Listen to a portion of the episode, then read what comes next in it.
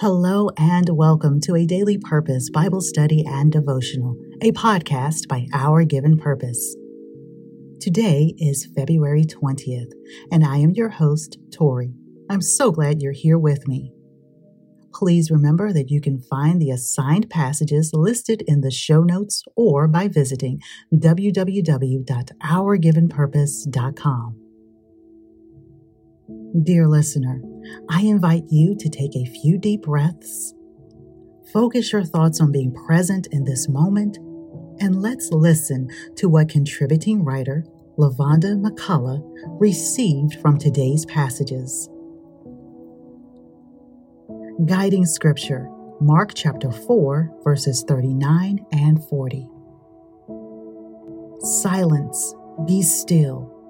Suddenly the wind stopped and there was a great calm. Then he asked them, Why are you afraid? Do you still have no faith? Faith in the Storm by contributing writer LaVonda McCullough. Have you ever experienced chaos all around and felt that God had abandoned you? I have. There have been times when all I could do was smile to keep from crying. Being a follower of Christ does not make us exempt from experiences, trials, and tribulations. But when our relationship is one of intimacy, we can trust in his faithfulness.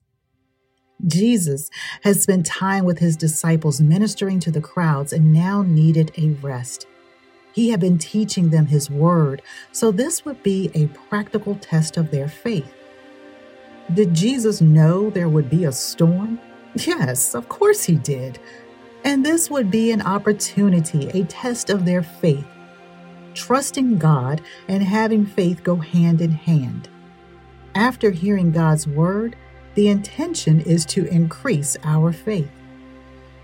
It's not enough to hear the word and do nothing with it. We must be able to practice it. That is one reason God permits trials to come to our lives. Testing does not occur because God abandoned you or because of disobedience and sin in your life. Testing will give you a testimony that will encourage others around your sphere of influence.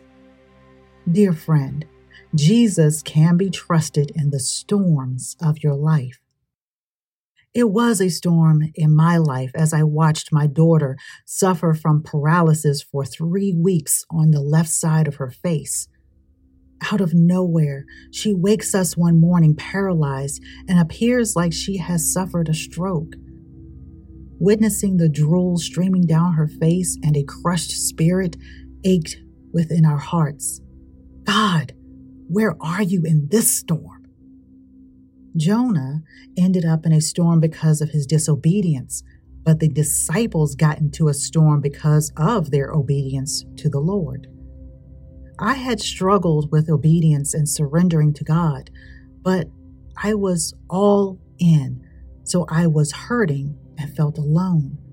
I knew God was with me in my head, but I had difficulty connecting that information to my heart and trusting God.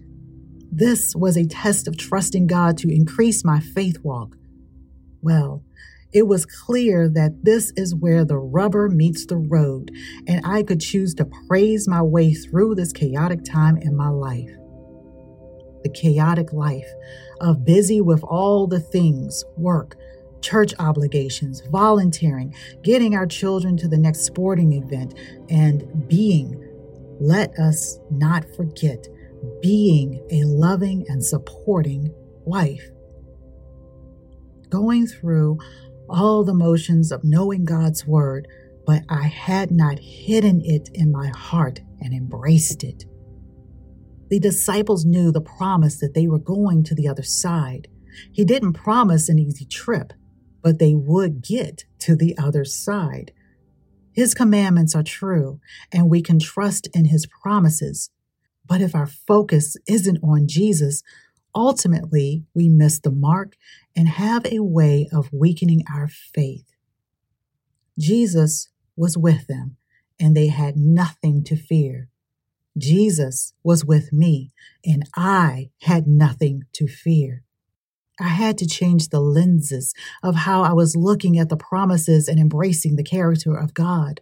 I had to read about his power and the miracle he performed so that I could believe, for one, in my life, our daughter's life, I needed a mindset change. God can handle every situation and he could heal her body. And he did.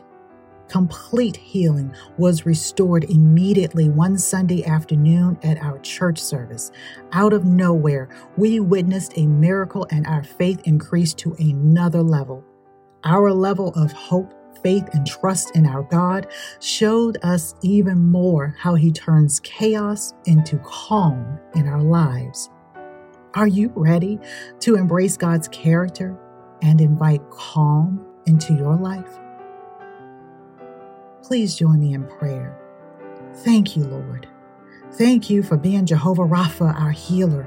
You are a God that will turn our chaotic situation into one of ease and flow. Increase our trust and faith in you to know that each test is one to strengthen me in areas where you know I am weak. I thank you, God, for making me strong. In Jesus' name I pray.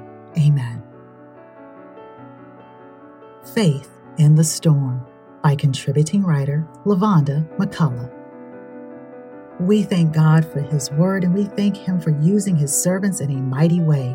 Dear person of God, before you leave this space, please consider sharing this podcast with a friend or two. And don't forget to visit www.ourgivenpurpose.com. We like to thank our Patreon contributors and financial supporters and everyone who has left a tip in the tip jar. We are grateful to your support of this ministry. Now, if you haven't already, please continue to pray, meditate, and read today's assigned passages located at ourgivenpurpose.com.